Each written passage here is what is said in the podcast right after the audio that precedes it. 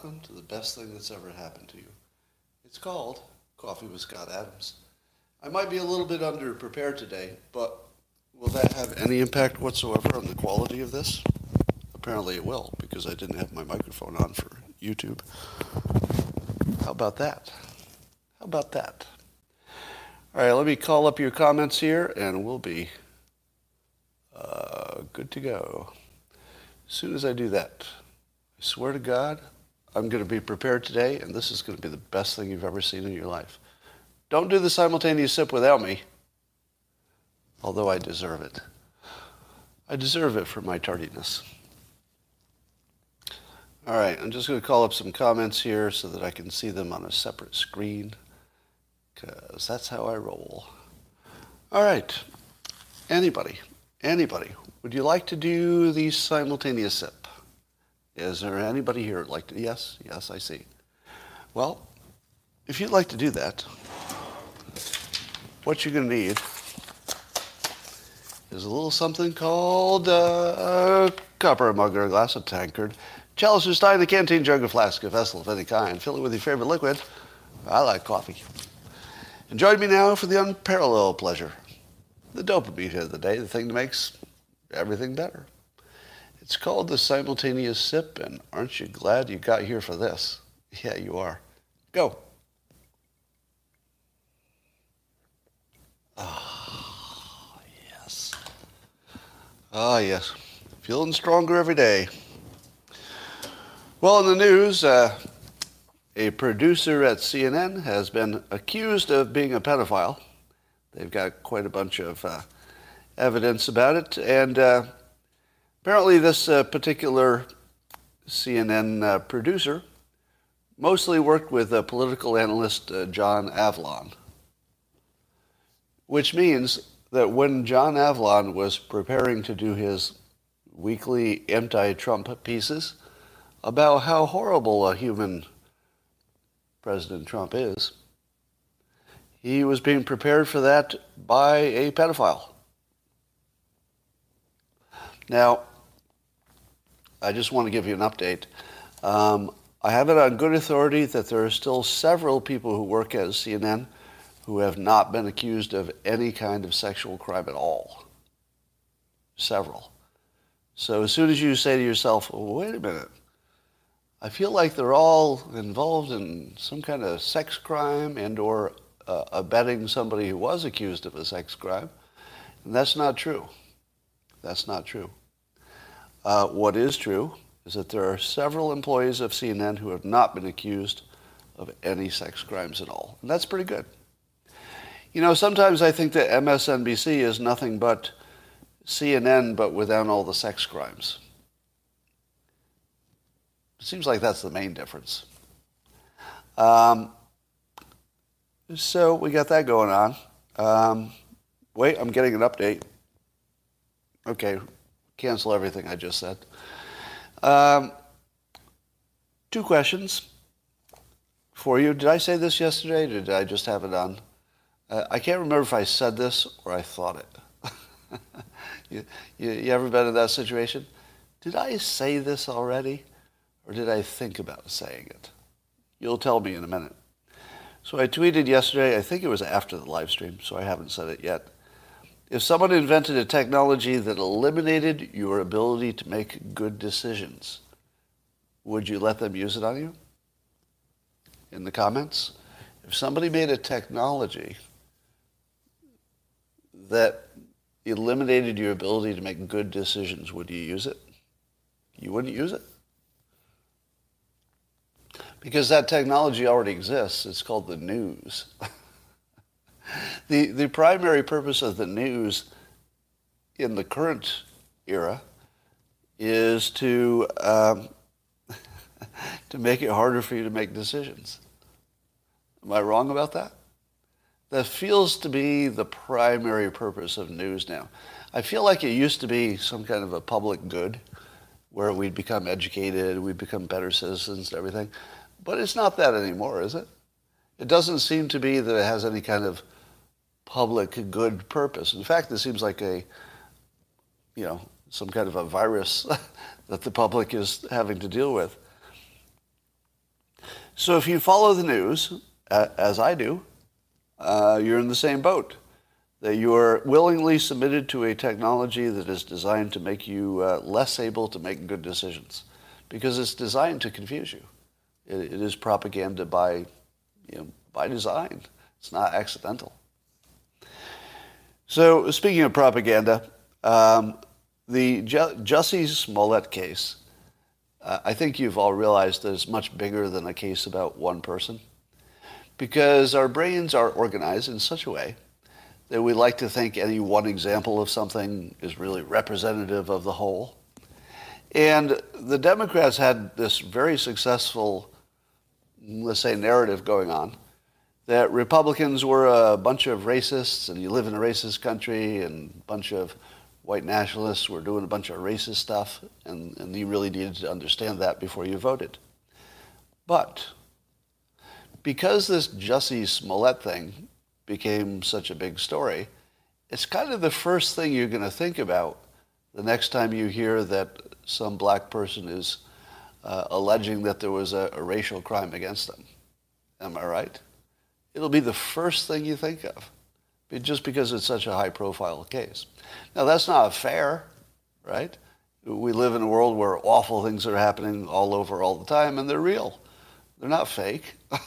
There's real awful stuff happening. But your brain is going to automatically go to the most you know, shiny object. And that happens to be this case. So if you were a Democrat and you were you know, thinking at the, the highest level of strategy, you'd be a little bit worried about this, wouldn't you? That this one case makes it look like mm, maybe their whole narrative was bullshit. I'm not saying it is, but it's going to feel like it. And that's really damaging to their whole story that they're the good guys and the, the Republicans are the bad guys. So, how do you fix something that absolutely can't be fixed? Because this is unambiguously a hoax. Unambiguously, he was trying to frame um, MAGA people. Unambiguously, it was anti-Trump supporter. Unambiguously, it was designed to make people hate Trump supporters in a way that could be violent in the long run. I mean, if you believed that this sort of thing was happening, it would be easy to get violent in response to it if you thought it was real, if you thought it was part of a trend, and that's what the news was telling you. So, given that this all blew up in the faces of all, all the people who thought it was real, how do you fix it? And I saw a David Axelrod tweet that is so clever, and I mean that like legitimately. I think there are only maybe five people on the Democrat side who could do what David Axelrod did in this tweet. Now, it's not good enough, and, and I laughed for 10 minutes when I read it, but it is such a good try in the, in the face of an impossible task. it's such a good try. I'm going to read it to you because you know he's operating at sort of the highest level of you know communication and strategy within the Democrats. He's one of maybe five people who can do this sort of thing. And this this is what he said. Uh, he said that uh, Jussie Smollett inexcusably slandered our city, meaning Chicago, to advance his career. Today, a jury held him accountable for that scheme. So it feels as though David Axelrod is very cleverly trying to make us look like, make us think that the problem here was not that Jussie Smollett was slandering Trump supporters, which is exactly what was happening. like, not a little bit, not a dog whistle. It's like literally exactly what was happening. And, uh, and Axelrod has changed that to slandering our city. Is that what happened? Did, did any of you watch this story and say to yourself, my God, what has he done to slander Chicago? Literally no one had that feeling. Literally no one. But what are you going to do? I mean, there's nothing about this story that you can you can hold on to that's like the good side for your, your narrative. But man, that's a good try. I mean, it's a failure, but it's a hell of a try he inexcusably slandered our city. slandered our city. Nothing like that happened. Well, I mean, you could argue it happened, but it would be, what, the fourth thing you'd worry about on the list of things you're worrying about? So uh, I had a good laugh about that. And again, I would say he's one of maybe five people on the Democrat side who could even get that close to some kind of a reframe of the situation. But uh, it's it sort of is brilliant in its failure because I don't think you could have done a better job. And yeah, they're, they're trying to change the, uh, the motive to uh, advancing his career. Well, that was part of it, but I think he did have some social intentions. We don't know. We can't read his mind, right? So there's no way to know what he was thinking. Um, one of the funniest things I read about that case today was that one of the things that the uh, police were very suspicious about is that when he got home, his Subway sandwich was fully intact. he, he was a victim of this brutal hate crime. and yet he got home and, and his Subway sandwich just fine. and I'm thinking, that's good police work. They're looking at that sandwich and they're thinking, so you were the victim of a brutal hate crime, but you protected your sandwich. And so that was sort of a tell. Um,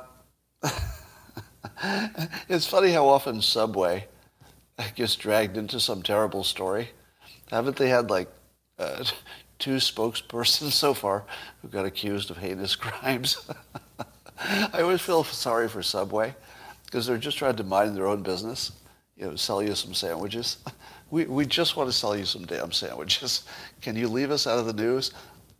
Sandwich, you, sandwich, stomach, that's it. We'd like to keep our, our entire brand focused on the sandwich part of it. But no, Subway just keeps dragging back into these heinous crime stories. All right. As I was noting uh, recently, and tell me if this is the same where you live.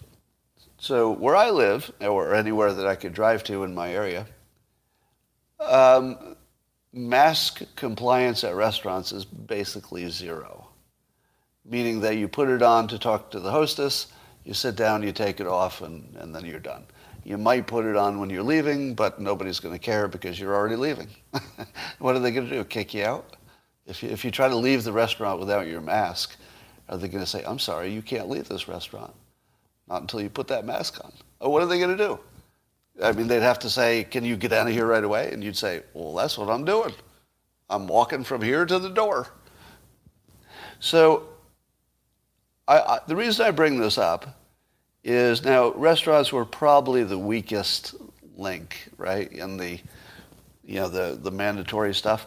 Restaurants were going to go first, I think, because the restaurant owners, a lot of them are independents, and a lot of them just said, mm, no, I can't compete that way.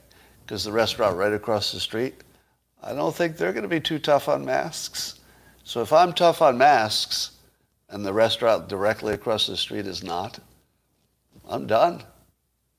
So the market pretty much forced the restaurants to ignore the mandatory mask thing. I mean, the, the employees wear them, you know, and not all of them. You know, you'll see some, some people who are not wearing them even to work there. But here's what I want to remind you. There are two problems about the mandatory restrictions. One is all the problems of the mandatory restrictions, you know, the physical things that prevent you from doing. But the second part is how it feels. Am I right? It's not just bad enough that they're restricting you from doing all this shit you want to do. I mean, that's bad because you can't do the stuff. Or you, or you have to wear a mask and it's uncomfortable.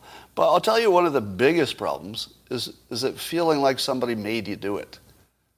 And doesn't that really get under your skin? It's not my choice, and I wouldn't have chosen this. They're making me do it. Like, just pisses you off, right? So let me tell you something just to make you feel better about that part. The public already decided they weren't going to wear masks in restaurants. And then what happened? No masks in restaurants. As soon as the public by some kind of you know hidden majority that we don't know exactly. As soon as the public by some kind of majority, or it might even been a plurality or something like that. We don't know what percentage tips things. But as soon as the public decided, it was completely over. There was no fight. There was no pushback. the public just said, mm, no, no. We're going to go eat at restaurants and we're going to take our mask off the whole time, and that's what we're going to do. The public has all the power.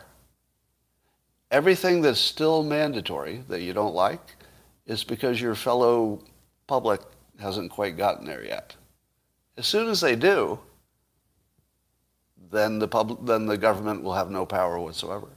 So if you imagine you're being suppressed by your government, not exactly. It feels like it. That's not what's going on at all.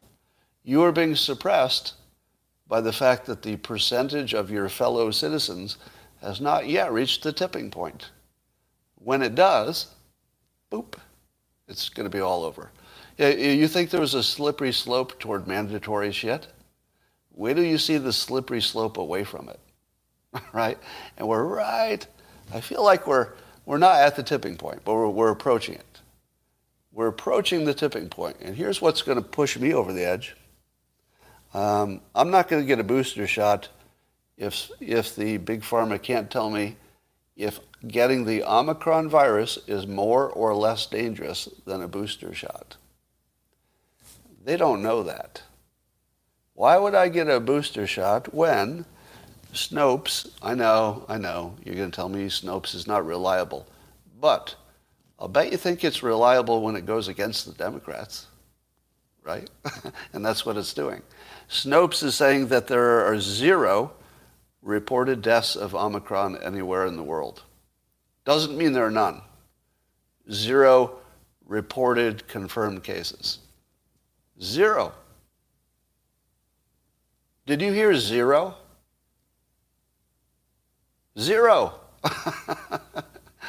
whole, whole fucking galaxy. Zero.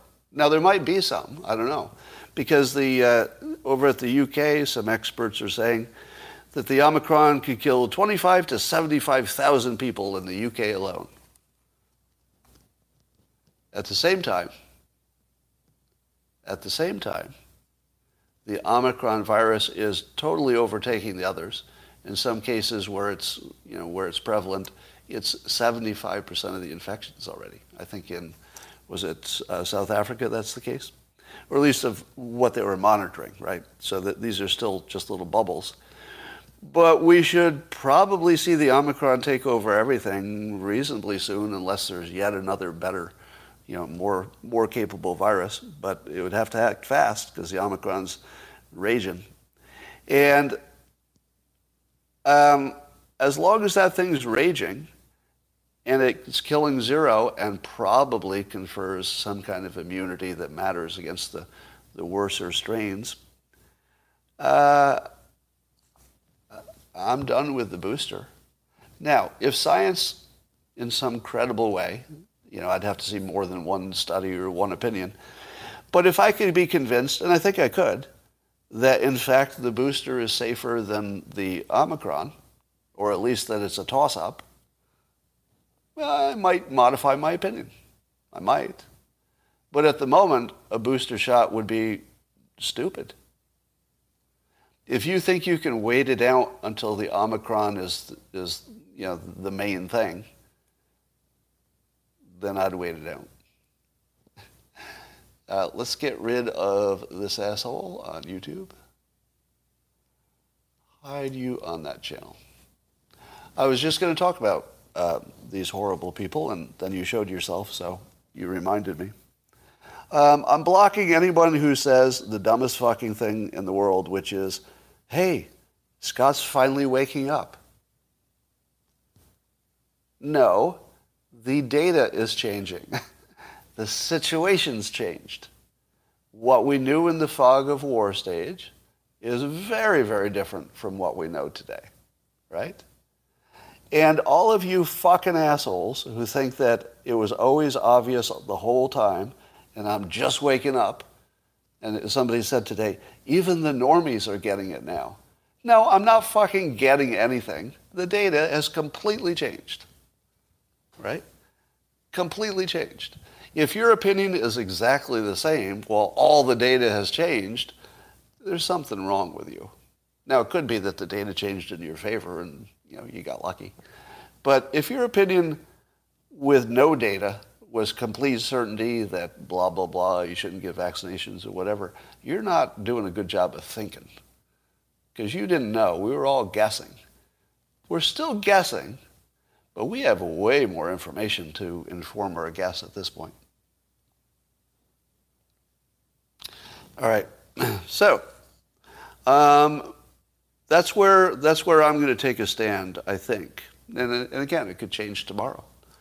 By tomorrow, I could say, "Oh, new data changed my mind." So I'm going to reserve that option. I like to change my mind when the data changes. Um, so I'll probably do that.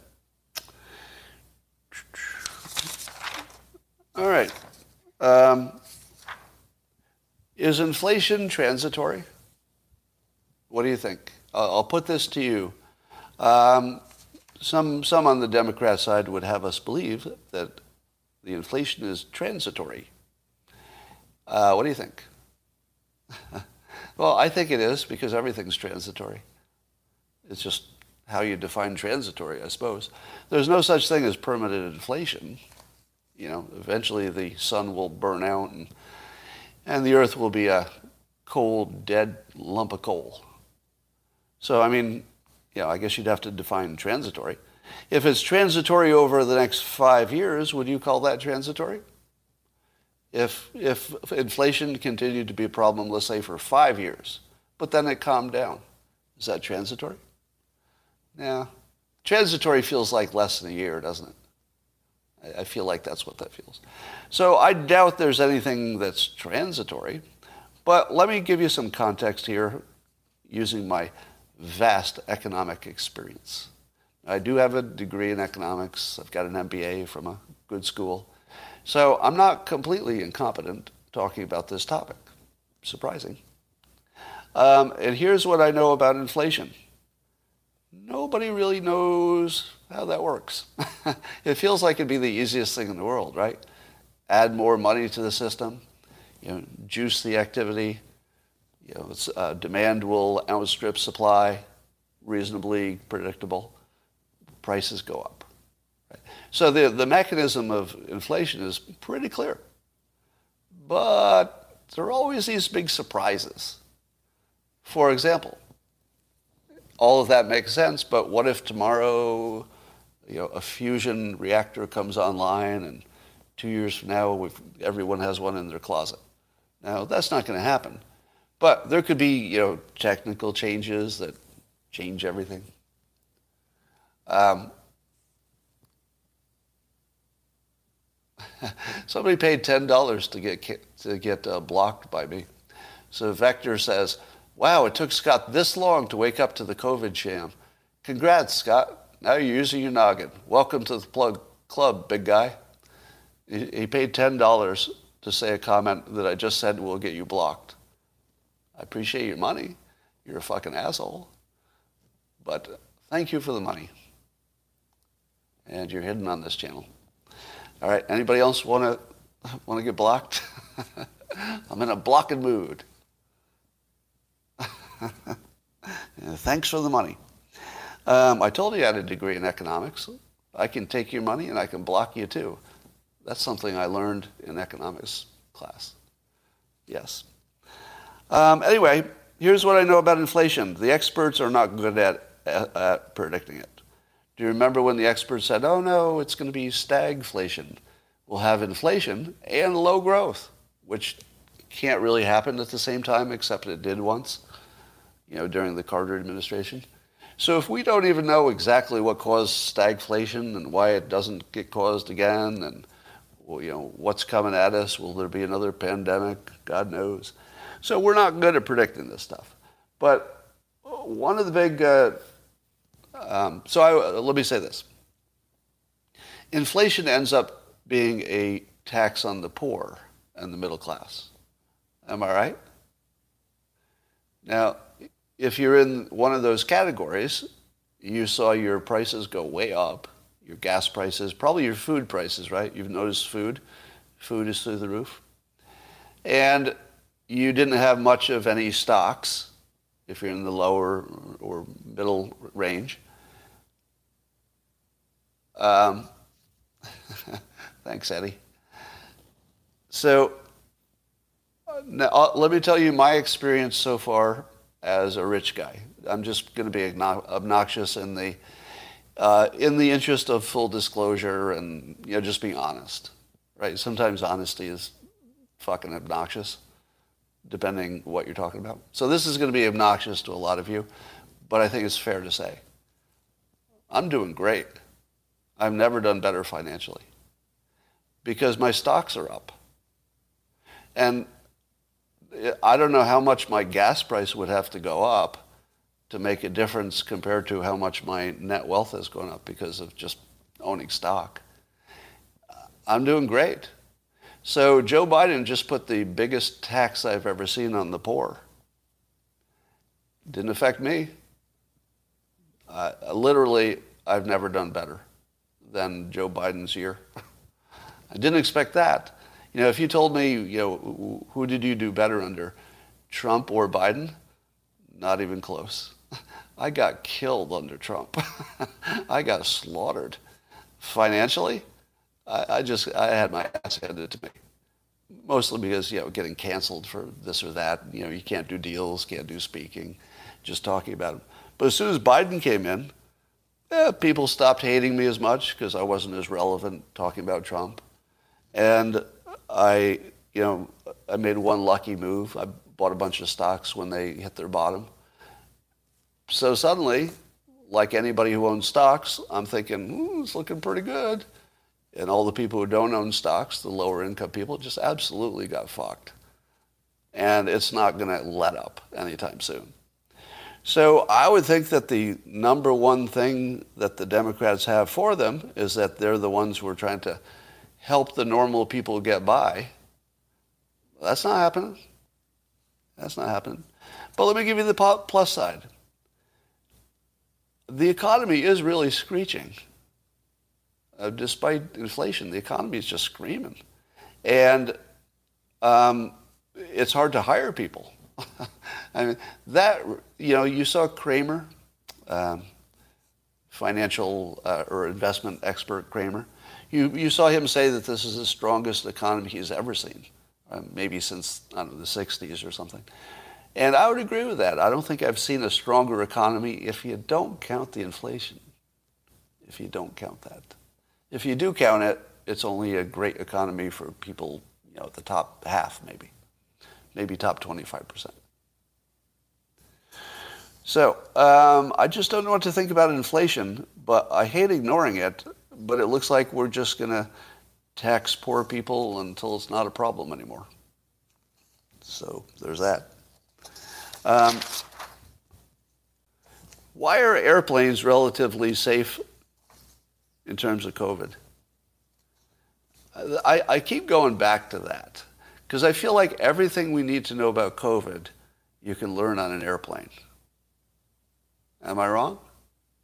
Because the thinking is that the reason that uh, air travel is safe enough is not just that you know people are getting tested and vaccinated. That's helping a lot, but that people are wearing masks on the airplane. This is what the industry would tell you. The experts would say it's because people wear masks on the airplane, except when they eat, and that their ventilation ventilation systems are great. Now that's true. I think airplanes have great ventilation. They have to.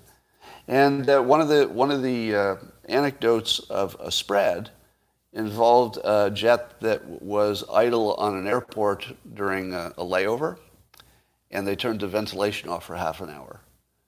And the speculation is that that half hour they turned off the ventilation is when all the spread happened. Maybe I don't know, but so I, I was feeling pretty smart. I'm reading about this and thinking Okay, okay. I've got a pretty good grip on why these airplanes are working or not spreading. So you got the masks, good.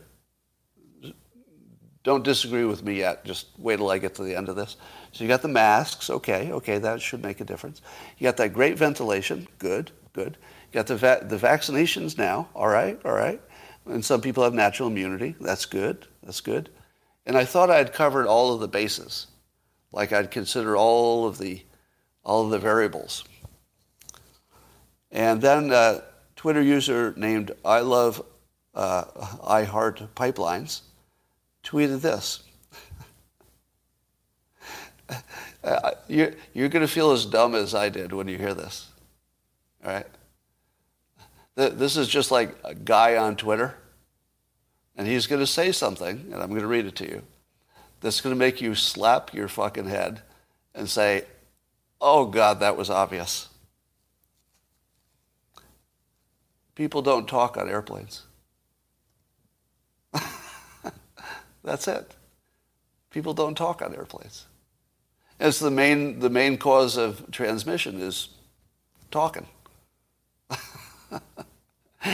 I'm, I'm like, I'm all, I'm all into the masks and the vaccinations and the, the ventilation. And I'm, I'm reading about their, their HEPA filters. And I'm thinking, huh, I wonder if it's the ventilation. Is it, is it the filtering or is it the airflow? And I'm like, I'm like into the science and shit. And then the iHeart pipeline says, I don't fly much, but I don't think people talk much on planes. Fuck you for being so smart. How in the world did we miss that? Seriously, how did we miss that? Yeah, you're still breathing, but, but the, the best thinking is that it's the talking that makes the difference. but you, is anybody having the same experience? That how did we analyze this? And this is the first time I've ever heard this. I've never heard anybody say, but you know, the main way it gets transmitted is from talking, and people don't talk much on airplanes. In fact, the only person you talk to is the person you probably came there with. And if they infected you, you're already infected. All right. Um, I'm thinking of putting together, if I ever got, I don't know, less lazy, a hoax IQ test. And what it would be is simply a, list of uh, hoaxes, and you, the test taker, would simply check whether you um, know it's a hoax or you believe it's true, and the fact that it's a hoax is a hoax. So you just say true or false to each of the claims or the hoaxes. Now, why would I do that when I already talk incessantly about all these hoaxes? And a lot of people know what they are, but not so much on the right. And the answer is because this, this is a persuasion trick to get people to think past the yes or no. If you give somebody a hoax IQ test and they start arguing with you about whether or not they got the right answer or the test itself is graded correctly, just don't even have the argument. Just say, thank you very much. Here's your score. No, no, no. I'm pretty sure that three of those that I marked really, really happened. Thank you very much. Here's your score. No, seriously. I know this one's not a hoax. I saw it with my own eyes, heard it with my own ears. That one really happened. Here's your score. Thanks for taking the test. Uh, we're getting to the point where we should stop arguing about them. Just put them on a list and use what I call list persuasion. Have you heard me describe list persuasion? It's a, it's a persuasion trick. Uh, it is used, the best, the best user of this is Sean Hannity. If you want to see a really good example of it, also uh, Alex Jones. Alex Jones did it once on, I was on his uh, program a few years ago and he did that, and, and, I watched him do it. It was just sort of masterful, really. Right? I'm not saying I approve of it. I'm just saying that the technique works, and that when you see it done, it's really good. And the way the technique works is, you list four things that everybody listening believes to be true, and then you slip one thing in that they don't yet believe is true, but you'd like them to believe is true. so. Uh, so uh, let's see if I can come up with an example off the top of my head. This will be hard because I'm just like winging it here. But let's say you were uh, you were going to say bad things about Joe Biden. All right, I'll just do a pretend Hannity. Um, so th- this won't be a real example, uh, just just to make the case. There are several things you could say about Joe Biden that are true, or at least the audience would accept as true. You say uh, Joe Biden is uh, got is mentally incompetent, and the audience is like, mm-hmm, "That's what I see. That's what I see." Um, he's uh, increased inflation. Uh-huh, uh-huh. Uh, he is beholden to the progressives. Uh, you know, he's got real trouble with them. Yeah, true. Um, and he uh, said some racist things uh, in his earlier days, things that people thought were racist. Mm, yeah, true. And he's a, a, a, lizard person from the planet Krypton. You just, you just like throw it in there, but you never put it at the end. So it's never the first one and it's never the last one. You always sandwich it in the middle of the list toward, toward like closer to the end. Because you want people to hear three true things, then the lizard person uh, accusation, and then two more, two more uh, real things. if you sandwich the lizard, the lizard person thing between three truths and two more truths, it just slips right past your defenses until you're pretty sure it must be true. It was on that list. So that would be the same technique with using the hoax IQ test, but, but an ethical use of it. Because as far as I know, there would really be real hoaxes, right? So it wouldn't be trying to trick anybody. You'd be trying to persuade them. Here's a weird story because the simulation loves us. Um, when right, right-leaning, and I guess CNN would call them far-right, companies get deplatformed and that sort of thing, where do they go? Where does you know, Gab go, and where do a lot of people get deplatformed? Well, they go to a, a server company called Epik, E-P-I-K, and the founder of that is a free speech advocate and is willing to take people onto his um, system uh, so that they can still be in business. Um, and he's not as concerned about their you know, horrible speech. But he has banned, he has banned some, you know, direct Nazi type organizations. But not everybody who likes Nazis, apparently. So, so it's a pretty rough uh, group over there, along with regular people. So there's lots of normies. But it's a little, little extra, little extra bad compared to the rest of the world. Um, but you can use your own judgment whether that's free speech or something worse. Now, the, the individual who does this is f- sort of fascinating. I guess his parents were both, you know, anti-Nazi activists, and you know, he's got a he's got a pretty good case that he doesn't lean that way himself. Now, you'd have to suspect, right? So the people on the left are like, well, we're not so sure, because you do seem to be helping those people on the right. Um, all right. Um, and here's the, the payoff. The name of this individual who owns this company called Epik, who the people on the left would like to demonize to, you know, deplatform for good anybody who's got uh, views they don't like. This is his actual name. His last name is Monster. M-O-N-S-T-E-R. And his first name is Rob. Now, I would call myself Bob if my last name was Monster. Because Monster is bad enough, but Rob is actually a crime. You don't want to rob people and you don't want to be a monster. So Rob Monster uh, is the name of this. That's his actual real name, like the name he was born with. Now, I don't have anything bad to say about him. I just think it's interesting that people who do think he's a monster well, that's his actual name. And apparently it's a common name in the country. Where was he from? Uh,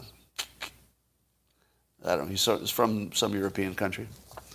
All right. Uh, Chris Christie is positive that Trump gave him COVID when they were doing their debate preparation. And Christie was playing Biden. And I guess, you know, there was a lot of, he said it was a spirited debate practice, so there was a lot of spittle going back and forth. And now that we know the timeline, it looks like uh, Trump probably infected several people in the room. So Christie, Steve Miller, I think there were some other people. And, uh, and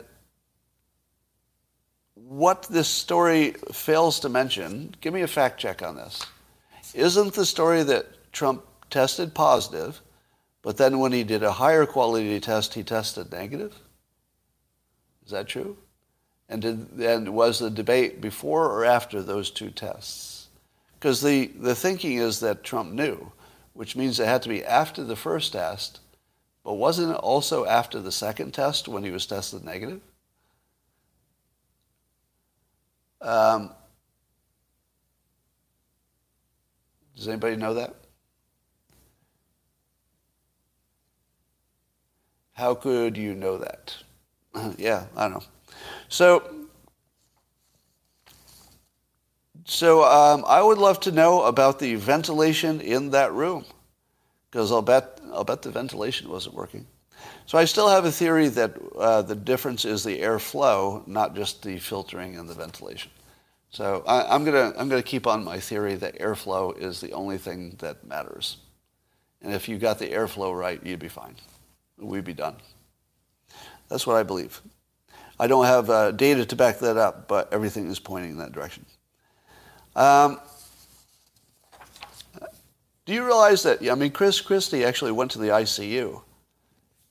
Trump could have actually killed him. Trump, Trump might have actually killed Chris Christie. It, it was close. And, and Trump himself had a tough time with the virus. So both Christie and Trump could have died.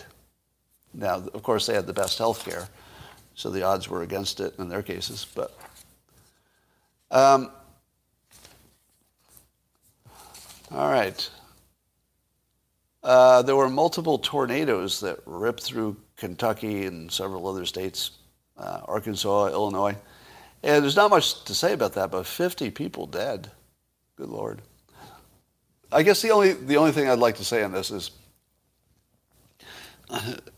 you have to worry about the, the one you don't hear. Have you heard this old thing about the military? If you hear the bullet, like, then it didn't get you. Because the one that gets you, you don't hear. I'm not sure that's true. Because, you know, if it was a sniper, I think you'd hear it before. Wouldn't you? If it was a sniper at a distance, wouldn't you hear it before it hit you? I don't know. Maybe. No. I, oh, I'm seeing people say no. I, think this crowd knows guns more than I do. Uh, no. Okay. So let's let's stick with it. That you don't hear the one that gets you. This tornado situation reminds me of that. So you know, probably the 50 people who died were worried about other things, don't you think? They were worried about other things. And I'll bet none of those other things would have killed them. I'll bet they wouldn't have died of COVID. You know, I'll bet they wouldn't have died in a climate change disaster. I'll bet whatever they were worried about wasn't the thing. And I always like to remind myself of that because you find yourself getting all worked up worrying about something like climate change or you know something's going to kill you that's big in the world. You know, there's going to be a war. Kim Jong Un's going to bomb you any minute. Whatever. Um, almost never can you see it coming. Almost never. Please study PCR tests. I'm not going to do that. Uh, I, I, know. Uh, if, if where you're going on this is that the uh, is that the uh, pandemic is fake and the tests are picking up, that's really a, a dumb hypothesis at this point. In the beginning, it was, you know, you throw it in with everything else because everything was confusing. But at this point, if you're still bitching about the PCR test, I think you're, you know, I, I think events have left you behind, is what I think. Now, I don't mean to be condescending. If it sounds like that, that's not my intention. Because I think everybody's confused about all of this stuff. But if you're reading, if you're reading stuff uh, about the tests being bad, um, yeah, I, I agree that we're probably doing a bad job of counting stuff. But here's the problem. The ICUs are clearly being impacted where there are waves of COVID. That's not imaginary. it's not imaginary. So although the PCR tests, you know, may have some problems, um, it's a real pandemic. So I, I just wouldn't spend any time on that path. Uh, my friend who got monoclonal, uh, he's good as far as I know. He was on the mend. Scott's finally waking up to tornadoes. Um,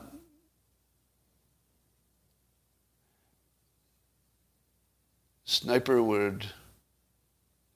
It's true. I work in a hospital. Uh, so, Doc Bailey, you're, you're saying it's true that it's obvious that COVID is real, and because you don't hear frontline people saying it's not real, do you? Do you hear Do you hear anybody who actually deals with COVID patients saying, you know, I don't think these are real. I, think the PCR test was wrong or something like that. Yeah, somebody has a registered nurse who's a wife, and she's quite sure it's real. COVID is real, just overhyped. Well, every, every danger is overhyped. If it's in the news, it's overhyped because that's where the money is. The inventor of PCR said they shouldn't be used the way, yeah, yeah, yeah, yeah, yeah, yeah, blah, blah, blah, blah, blah. It's a real pandemic. Blah, blah, blah, blah, blah, tests. I don't care. I mean, you might be completely right it doesn't, doesn't seem relevant. It's not like we're, we're wondering if there's a pandemic. Um, you do hear the front line talking about heart issues in the young. That's true. Yes, I would say that the. Uh, oh, here's a good question that somebody asked me. Let's, let's, uh, I'll let you deal with this too. Rifle bullets are faster than sound, Sparky says. Thank you. There is some disagreement on this, but I'm not the expert, so. Um, the trouble with these super chats is they're really disruptive to the flow of thought. Uh, and I believe I just lost my flow of thought. Oh, uh, uh, it'll come back. Um, yesterday I tweeted that it seemed like we stopped hearing about long COVID. Is that, do you find that? It seems like the news was a lot about long COVID and then the news. I'm not talking about the reality. I'm just talking about the news coverage. I feel like the news just stopped talking about it when it was actually maybe one of the biggest variables for my decision to get vaccinated. And we're talking about all the other stuff, but it seems like the biggest, one of the biggest variables, other than death. And um, oh, most rifle bullets are faster than sound. Okay, thank you. But uh, so I tweeted that to see if other people were having that experience. And I was, again, I was just talking about the reporting of it, not the actuality. But it did make me wonder if the actuality had disappeared. You know, did we just stop thinking it existed? But there were plenty of people who gave me uh, links and anecdotes, and a lot of people have experienced it themselves, et cetera. So I think we can say that long COVID is real. How, how many of you would agree with that statement? that long COVID is real. Yes, yes, yes, before you say it. Yes, yes, yes, before you say it. Vaccinations could give you long term problems too. Please don't tell me that. Please know that I knew that. Okay? I'm, I'm begging you. I'm begging you. Don't say the obvious NPC thing. Well, vaccinations are bad too. I know. I know. I know. All right. Uh, yeah, so I think everybody believes long COVID is real. Not that it necessarily would change your decision at this point. All right, the question I forgot about was um, how many anecdotal reports would it take to sway you if you didn't have good scientific studies? And let, let, me, let me walk you through it. Let's say you walk out your back door and a bird shits on your head and you say to yourself, what bad luck. But obviously, it's not any kind of a trend or anything. So the next day, you walk out your front door going to work, and a bird shits on your head two days in a row. And you say to yourself, damn it, that is a big coincidence. Third day, bird shits in your head. Fourth day, bird shits in your head. Let me do a uh, survey for you. How many times does the bird have to shit on your head before you say, okay, there's something going on here.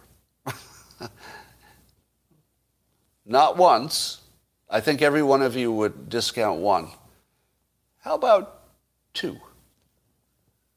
if it happened twice in a row, would you automatically conclude this is not a coincidence? Um, how many of you would? Some of you would go at two. Some of you would go at five or six. I don't know what to say about that. I'm pretty sure if, if I got shit on five times in a row walking out the same door, I don't know if I would get to six. I think I would, I'm pretty sure I would tap out after three. but it's funny seeing all, all the differences in the, in the answers. Now, my, my example is meant to be artificially constrained, right? And in that case, I think it would only take me two, right? I, I think I'd be, I probably would never use that door again after the second time. That's just me. But if you're looking at like a global thing, you know, it's not about you and your house. You're looking at, you know, lots of population of people and stuff. It, it should take you more anecdotes. So in the context of, uh, I don't know, 5 billion people who might get vaccinated, how many anecdotes of, of bad outcomes would it take to convince yourself that 5 billion people shouldn't get vaccinated? How many anecdotes would it take? Give me a number. Give me a number. What, what, a hundred? A thousand? Ten thousand? A hundred thousand? A million? What would it take? Somebody says zero. Um, millions. Some people say zero. A thousand. So if a thousand people had a bad outcome, you would would you cancel the vaccination? Because that would cancel every vaccination, you know, for everything. I think, right? Doesn't every vaccination kill a thousand people? Like eventually? Uh, someone's trying to tell me that Russia and China are invading Ukraine. Uh, nice try. nice try. All right. Well, so it, it, when I when I put it that way, it's hard to come up with a number, right? So my point is, you could easily think that um, two dozen reports tells you something. You could easily think that a hundred adverse reports is telling you something. It probably isn't. How about a thousand adverse reports? And let's say they're pretty well documented. Let's say they're in the VAERS database, which means a doctor had to fill out paperwork. So there's a professional who has something at risk. Um, let's say 10,000. What if you knew for sure there were 10,000 reports of adverse, let's say death from the shots? Does that mean you shouldn't take them? How about 100,000? Here's the really bad, bad thing. Suppose you're uh, the leader of a country and your experts tell you, don't tell the public, but the only way we're going to get through this pandemic without losing 10 million people is to lose a million through the vaccination. now, I'm not aware of any numbers that would support what I'm saying. I'm just giving you numbers to do the math. There's no reality behind these that I know of. But what if, behind closed doors, they said, we're positive this is going to kill 10 to 20 million Americans? The only way to stop it is with vaccinations that will kill a million different people, probably. It won't be the same people who the virus would have killed. It's a million people who probably would have been fine. But you might save 11 to 19 million Americans. What do you do? Do you tell the Americans what their actual risk is? Look, here's the deal, people. You get the vaccination, a million of you are going to die. A million of you. But we're pretty sure we can save tens of millions. Pretty sure. Nothing's 100%, but we're very, very sure. What, you, what would you do as a leader? Would you tell people? Or would you fudge the data and say, we'll give you all the data in 75 years when everybody involved in the decision making is dead. But uh, just you know, don't ask too many questions. Uh, it's looking fine. It's uh, vaccinations are good. Because I feel like that's what happened. Not the million number and not the 10 million number. I'm making up numbers. But I feel as if the truth is that our government knew that these vaccinations, and the experts knew, and told the government, would be far more dangerous than ordinary vaccines. And it still made sense. And it still made sense. The, the stratified risk thing is uh, a scandal of unlimited proportions in my mind, but it's a separate question. Why is vaccines being pushed on kids? Uh, follow the money. There can't be any other reason. Can you think of a reason other than following the money? I can't. Now, the, the idea was that we would sacrifice the young to save the old. Do you think that the government could tell you that that's actually what they're doing? Here's the deal. We know that we're going to kill a bunch of children, but we have a pretty good feeling that if we kill a bunch of children, we can save even more older people. I feel like that's, that was a conscious decision. But you see that these decisions can't be sold, right? You can't go to the public and say, we're going to kill a million of you to save 20 million. That's a no sale. That is no sale. Even if it was the best thing for the country. You could argue it. But you can't sell it. I think you have to lie to sell it. And I think that a lot of, uh, a lot of what we saw in the so-called leadership about this was our leaders lying intentionally for what they thought was our own good. In some cases, probably money was the influence. But when they lied about the masks, that was for our own good, wasn't it? Allegedly. But we know it happened. They lied to our faces for our own good. Don't you think that they're lying about the vaccinations too? For our own good? I do. I do. Now, here's where I get in trouble, right? Because there seems to be a binary, like there always is, right?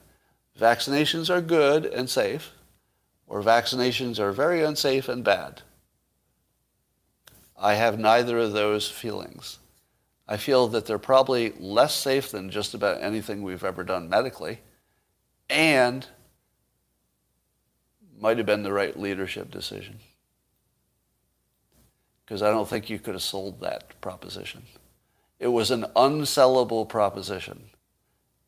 So you either let 20 million people die and you know, destroy the economy that ends up destroying another you know, 10 million people by indirect effects, or you lie to the public for their own good. For their own good. Just like the masks. You don't think your government would do that? I do.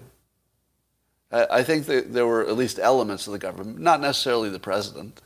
You know, I'm not sure who tells the president what, but I have a feeling that there were enough people involved in decision making that they knew it was way more dangerous than medicine in general.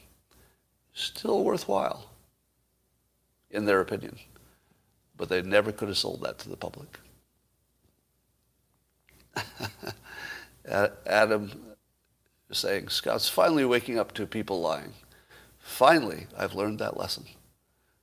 I lived my whole life without understanding that people can lie. Risk of losing credibility is too high? Nope. Nope. Apparently, the risk of losing credibility is not driving anything because their credibility is gone. you can't lose what you didn't have. Um, Scott wants to kill the young and strong to save the old and weak. There's your mind reading of the day. Incorrect, of course. I've said explicitly that one of the reasons that I volunteered to get the vaccination is that it would save other people not necessarily just older people. Um, they don't care about credibility, yeah. It is weird how often our public servants lie. Yeah, for various reasons, either for their own or for, they think it's for our good. You know the, the old line, you can't handle the truth? Um, that's true.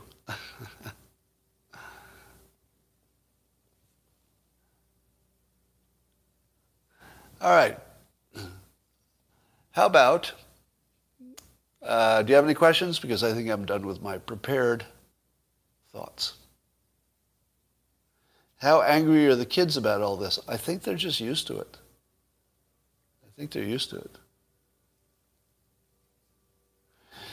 I'm going to give you a, a, a story that drives a lot of my decision making.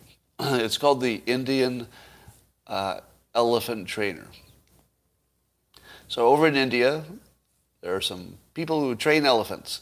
And one of the things that always confused me is why does a big old elephant do what a tiny human being tells it to do instead of just like killing the human? and the answer is that they train them when they're babies. So the elephant trainer, you know, is going to be beating on the baby elephant, you know, to make it do what he wants it to do until the baby elephant is afraid of it. And then the elephant grows up and it still thinks that this little tiny human can hurt it. Well, it can hurt it if the elephant doesn't fight back, but if it did fight back, it wouldn't be a fair fight, right? A human with a club versus elephant. But this works because the elephant has been trained that it is helpless to this little human. That's us right now. We're, we're the elephant, the public. The government is the tiny little human who's been beating us since we were children.